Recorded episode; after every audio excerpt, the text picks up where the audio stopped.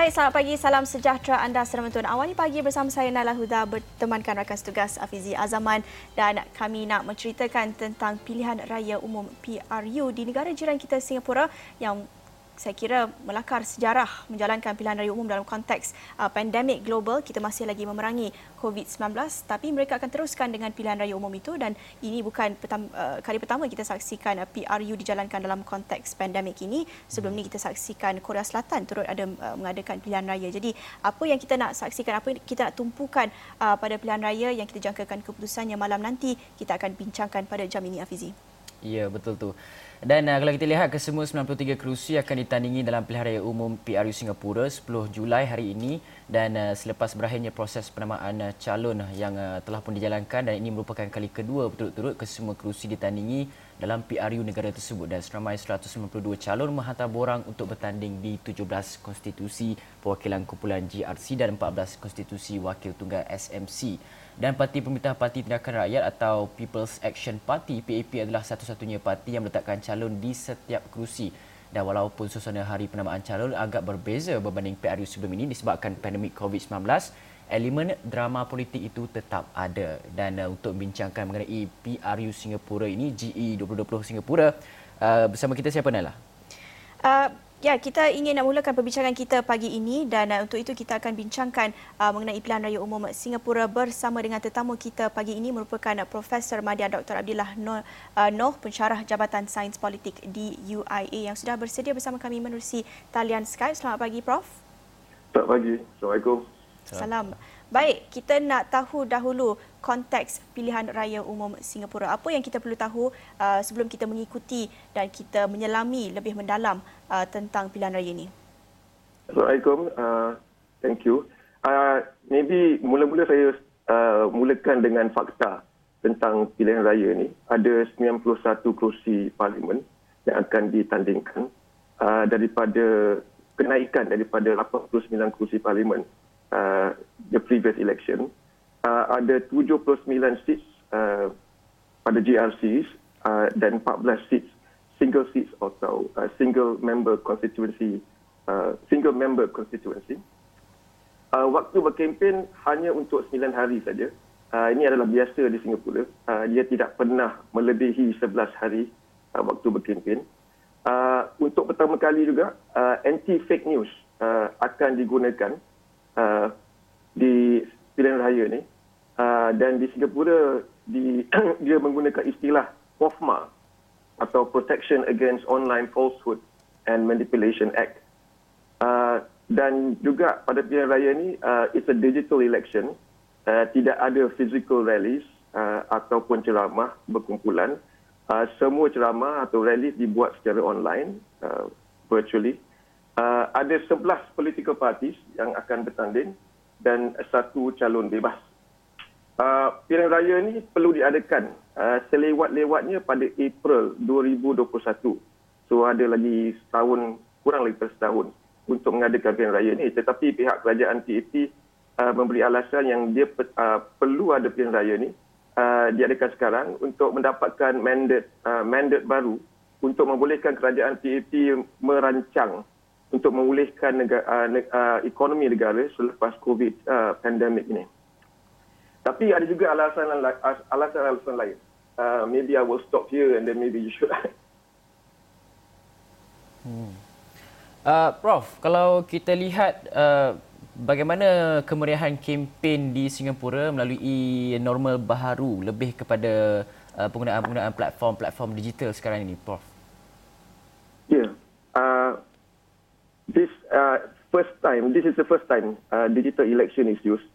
Uh, tapi saya rasa pilihan raya ini uh, diadakan bukan semata-mata untuk just memulihkan uh, uh, apa uh, ekonomi, tetapi ada juga uh, perkara-perkara lain yang perlu di, uh, di, dibincangkan. Satu ialah uh, Singapura telah mengumumkan bajet tam- tambahan untuk uh, masalah COVID ini dan jumlahnya amat besar sekali. 100 bilion Singapore dollar. Uh, bajet ini khas untuk uh, memberi subsidi kepada majikan. Majikan perlu bayar umpamanya 20% daripada gaji pekerja dan 80% 80% uh, gaji akan dibayar oleh pihak kerajaan. uh, ada juga bantuan khas uh, direct transfer payment kepada individu uh, dan dia uh, individu akan mendapat sebanyak 1600 uh, Singapore dollar. Uh, uh, bantuan terus ni samalah seperti uh, seperti uh, uh, BSH uh, ataupun uh, apa BRIM uh, dan this is uh, this money uh, telah diberikan kepada rakyat Singapura pada 18 Jun baru ni. So the, the timing of this election pun, you know, uh, synchronous uh, seperti, you know, synchronous to this budget, uh, uh, this budget allocation to individuals. So I think saya rasa lah uh, pihak kerajaan hendak memberi uh, this feel good factor uh, untuk mendapatkan lebih uh, undi. Uh, dan juga parti PAP selalu mendapat undi yang lebih banyak dalam pilihan raya yang diadakan dalam masa krisis. So hmm. kalau uh, if you look at uh, the 2001 election, uh, uh, the, uh, the the September 11 bombing and also the dot com uh, bubble burst, uh, PAP meraih undi sebanyak 75%. Hmm. Uh, dalam tahun 2015, uh, Singapura uh, meraihkan uh, ulang tahun 50 uh, selepas uh, berpisah daripada Malaysia tahun 1965 uh, dan juga uh, tahun anniversary kematian uh, uh, Perdana Menteri Lee Kuan Yew. So uh, they got a lot of sympathy votes uh, and then vote tu naik uh, 70%. Ya. Yeah, uh, uh, so ya. Yeah. Ya, sangat menarik. Prof uh, timbulkan uh, tentang bagaimana PAP ini boleh meraih daripada krisis uh, ketika pilihan raya dijalankan. Dan uh, sekarang ini kita lihat krisis yang jelasnya adalah uh, pandemik COVID-19 tetapi ini mungkin satu krisis yang agak berbeza. Uh, bagaimana agaknya naratif sentimen rakyat rata-ratanya uh, terhadap cara kerajaan Singapura setakat ini menangani krisis COVID-19 dan adakah ia mungkin akan datangkan kesan atau impak dalam uh, cara mereka mengundi hari ini? Oh, impactnya banyak. Uh, one is yang digital election ni. Digital election ni uh, telah men, uh, senyap. Uh, pilihan raya ni adalah pilihan raya senyap. Uh, tidak ada banyak yang berlaku uh, di Singapura. Tetapi pihak pembangkang atau parti-parti parti-parti politik uh, mereka dapatlah pergi ke rumah ke rumah atau mem, mem, uh, distribute uh, leaflets or be there tapi mereka tidak dapat berkumpul lebih daripada lima orang. So ceramah tidak ada, uh, it's just online. Uh, then the most important thing is that with this digital punya election, uh, a lot of people will be uh, will be out of touch with the election, especially uh, orang-orang tua yang apa yang uh, uh, maybe they are not technical uh, technology savvy, uh, they might be affected. So bagi pihak pembangkang uh, ini bukanlah satu kelebihan. Sebab pihak pembangkang selalunya akan akan uh, berkempen semasa pilihan raya. Dan kerana tidak ada lagi pilihan raya uh, berkempen secara fizikal uh, penduduk-penduduk orang rakyat Singapura tidak dapat uh, menilai uh, uh, parti-parti pembangkang. Tetapi parti PAP memang uh, sekian lama uh, uh, uh, berkerajaan di Singapura. So basically they they are they are known to the to the to the public Uh, but this is a definitely disadvantage the, to the opposition party. Uh, dan juga orang-orang tua maybe uh, tidak akan mengundi. Sebab uh, proses pengundian ni uh, uh, because of COVID-19 ni uh, maybe terlalu complicated, terlalu uh, terlalu uh, susah. Dan mereka maybe memilih untuk tidak mengundi. So the voter turnout uh, untuk election tahun ni maybe uh, uh, jatuh sikit tapi saya rasa dia akan berpihak kepada uh, parti PAP. Hmm.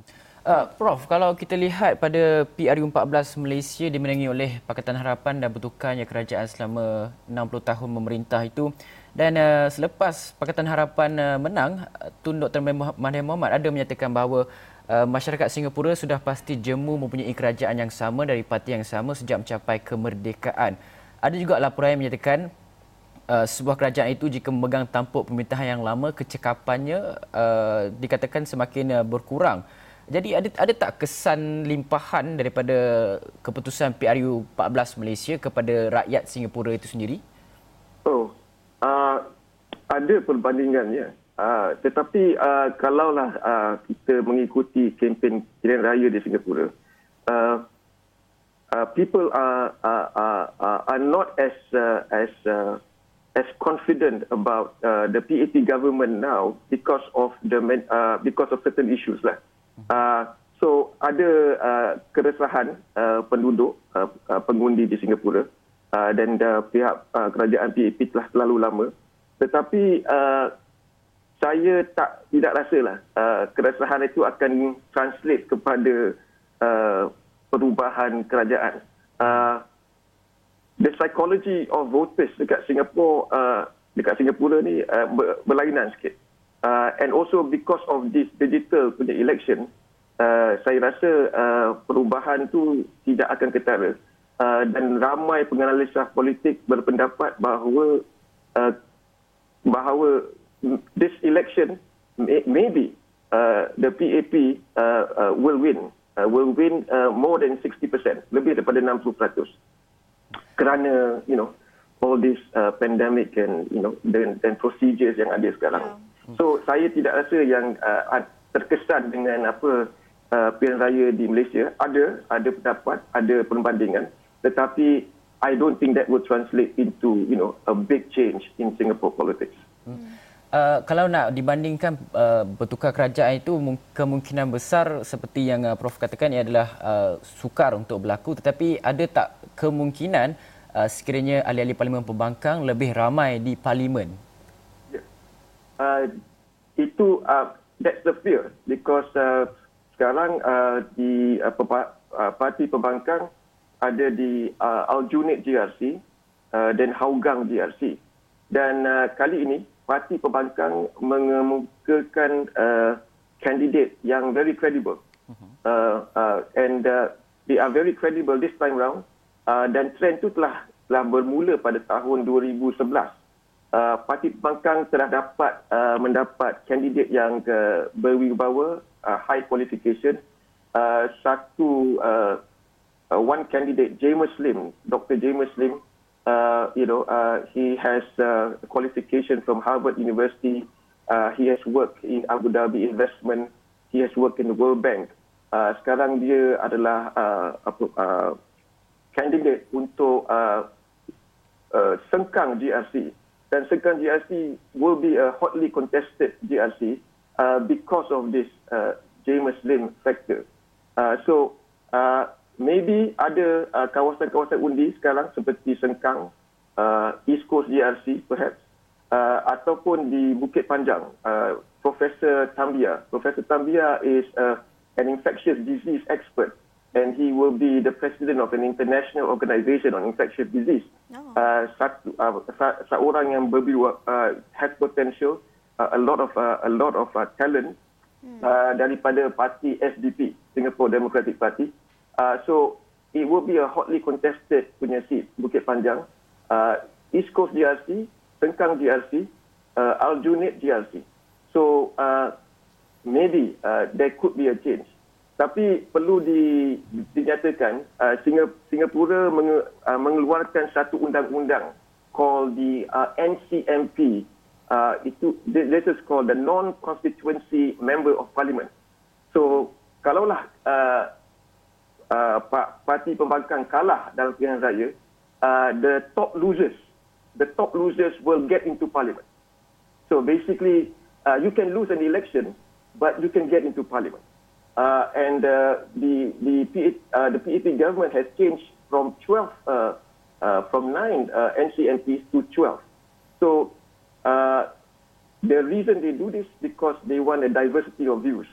Uh, so maybe uh, pengundi Singapura uh, akan berfikir tak apa kita mengundi parti PAP masukkan uh, menang semua kawasan undi dan kami akan juga dapat uh, parti pembangkang tapi uh, they are non constituency MPs that, that means MPs tanpa kawasan undi. Uh, 12 orang. Hmm Baik, banyak lagi yang kita nak kongsikan bersama Prof. Madia Dr. Abdullah Noh berhubung dengan pilihan raya umum Singapura yang kita jangkakan mula uh, pengundiannya hari ini dan selepas ini kita nak teruskan perbincangan kita uh, kita nak melihat dari sudut bagaimana agaknya kesannya kepada uh, rakyat Malaysia yang bekerja di Singapura dan juga dari sudut beberapa konteks berbeza yang telah ditimbulkan oleh Prof tadi berhubung dengan anti fake news law dan sebagainya kita akan teruskan perbincangan selepas kita berhenti seketika kembali selepas ini.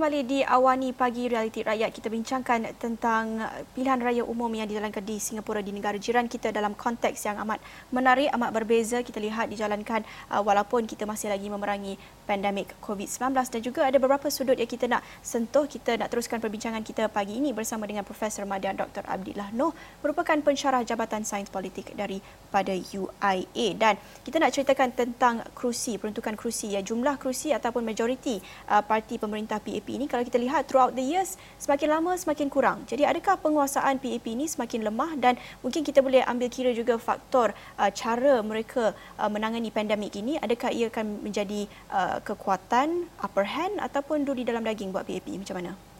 Okay. Uh, pada tahun 2011 uh, for the first time untuk pertama kalinya uh, sebuah GRC, Aljunied GRC uh, jatuh ke tangan uh, parti pembangkang uh, dan dia adalah tamparan hebat kepada uh, parti PAP uh, because selama ni uh, mereka mendapat kursi bersih especially yang GRC dan uh, mereka kehilangan seorang uh, minister Brigadier General George Sheo uh, menteri kanan uh, dan dia adalah satu yang uh, mengejutkan uh, parti PAP uh, pada pilihan raya 2015 uh, ramai yang berpendapat yang a lot more GRCs will fall uh, to uh, the opposition party. So kalau kalau kita ikut uh, ikuti uh, pilihan raya 2015, uh, it was a heated election uh, because the the opposition rallies you can see a lot of people uh, dan ramai ber, berpendapat lagi satu GRC uh, you know gergasi akan uh, akan tumbang.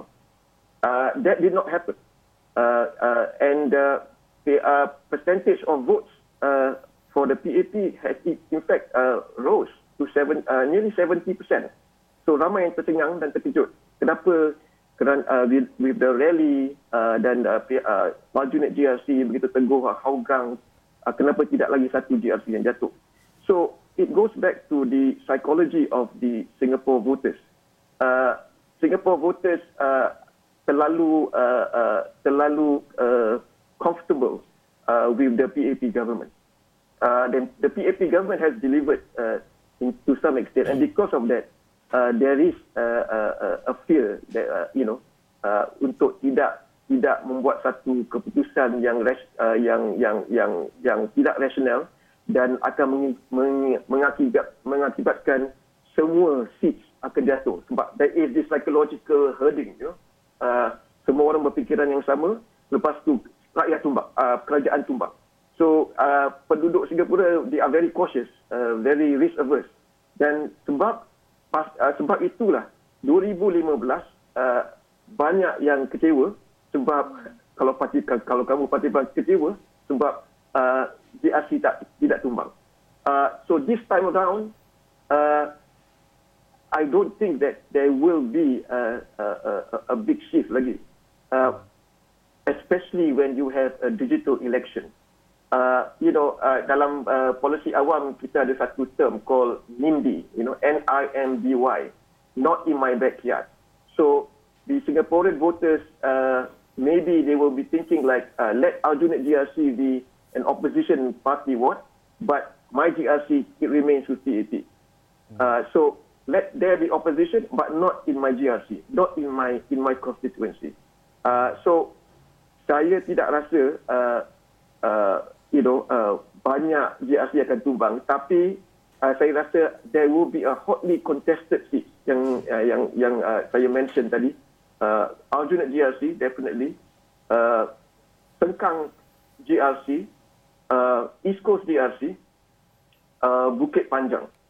Uh, I think this will be a hotly contested seat. Uh, saya rasa maybe uh, Aljunied DRC berpihak kepada pihak pembangkang. Hougang uh, memang pen, uh, selalu berpihak pada pembangkang, akan terus jadi, jadi pihak uh, konstituensi pembangkang. Dan maybe uh, Bukit Panjang under Profesor Tambia uh, could go too because it's a small constituency uh, and uh, he is a very credible uh, candidate. Hmm. So maybe satu lagi konstituensi akan akan tumbang. Uh, East Coast DRC uh, will be hotly contested kerana uh, perdana bakal perdana menteri Heng Swee Keat akan bertanding di sana uh, for the first time. So uh, it will be very difficult uh, uh, uh, for the opposition, but it will be a hotly contested uh, uh, uh, constituency. Hmm. Uh, Prof, kalau kita lihat Lee Hsien Yang iaitu adik Perdana Menteri Singapura Lee Hsien Loong secara rasmi menyertai Parti Kemajuan Singapura PSP uh, yang menjadi pembangkang di, di negara tersebut dan adakah ini boleh memberi sebarang impak walaupun uh, Lee Hsien Yang tidak letakkan di mana-mana kerusi tetapi beliau aktif berkempen? Saya rasa dia akan memberi impak yang besar kalaulah pilihan raya ini tidak dijalankan sekarang di, di masa COVID sebab uh, parti PSP adalah parti baru. Uh, ramai orang tidak tahu. Dan uh, Lee Hsien Yang, kalaulah ada uh, pilihan raya seperti biasa, uh, seperti ada open rally and ceramah and everybody can whatever, mhm. uh, the effect will be a lot more. Uh, but this time round, uh, with the COVID thing, uh, with uh, digital election, uh, influence Lee Hsien Yang ni uh, agak limited. Uh, and, uh, you know, maybe maybe I'm just uh, I'm just guessing. Maybe this is just one way uh, to uh, to to reduce the influence of this uh, Progress Singapore Party. Uh, sebab dengan digital election ni, uh, ia menghadkan uh, uh, uh, parti-parti politik untuk bersuara. Uh, dan parti-parti baru, parti-parti politik yang baru seperti PSP ni akan uh, mendapat kesukaran uh, in terms of visibility uh, to the voters. Sebab parti PAP selalu ada di kawasan undi, parti pembangkang akan akan uh, akan uh, akan timbul setiap lima tahun. Dan jika ia adalah parti baru uh, dan tidak diberi uh, uh, uh, banyak peluang untuk uh, uh, uh, untuk discuss the issues, uh, it will very it will be very difficult. Inilah satu tamparan hebat kepada PAP tapi saya tidak rasa uh, Progress Singapore Party uh, even with uh, Lee Hsien Yang uh, helping in the campaign uh, will have a huge effect on it. But uh, it's uh, it's uh, it's uh, I think it's it will it will it will be better if the election is held uh, in a non-COVID environment where uh, the opposition party might have uh, an equal chance of you know uh, uh, of uh, basically discussing the issues. Okay. Prof, uh, ada yang menyatakan bahawa kegagalan pembangkang menjadi pembangkang yang efektif menyebabkan PRU Singapura ini tidak mencabar, tidak kompetitif.